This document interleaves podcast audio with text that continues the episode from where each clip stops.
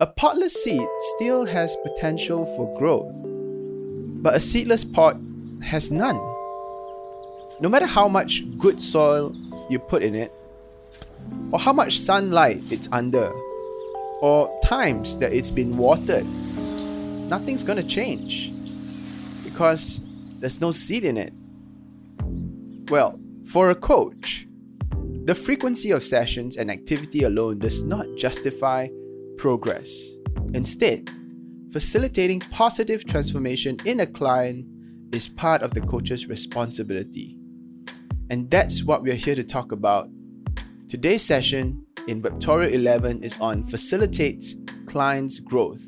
And this is the eighth and final ICF core competency, which is defined partners with the client to transform learning and insight into action, promotes client autonomy in the coaching process. Which brings up two points. It's not the sole responsibility of the coach to provide the next step, but rather they work with the client to generate possible next steps from their journey of discovering new things. And the second thing is that the client is encouraged by the coach to take ownership and responsibility of their actions. Well, there are eight sub points, but here are my three takeaways. And these takeaways are coming from the six points on the growth mindset that was shared by Mel.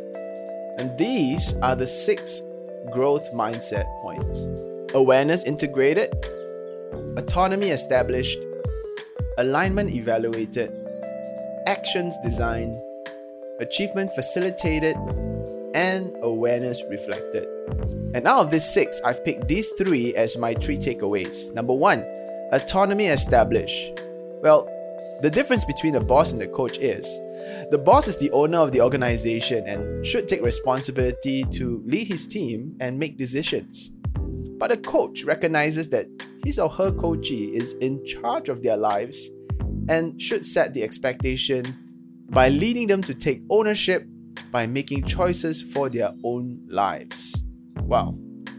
And the second one, achievement facilitated, which for me, it's really important because celebrating one's achievement is reinforcing the idea that the coachee has grown and has moved closer to unlocking their full potential. And these are the moments that reminds them of their dreams and how far they've come, spurring them to go further. And finally, awareness reflected.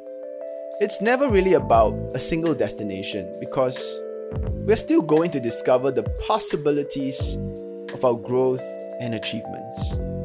The learnings from the journey and milestones become a foundation and a building block to be built upon so that the coaches can go even higher than before, breaking new ground or reaching greater heights, becoming the great person than they were before.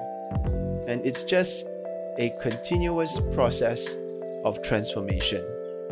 That's what facilitating a client's growth is all about. And I can't wait to do that as a coach. Well, that's it for Webtorial 11. I hope that you've enjoyed it and have got some learnings from my insights and my takeaways. Well, stay tuned for the next one on Webtorial 12. Take care, be safe, and bye.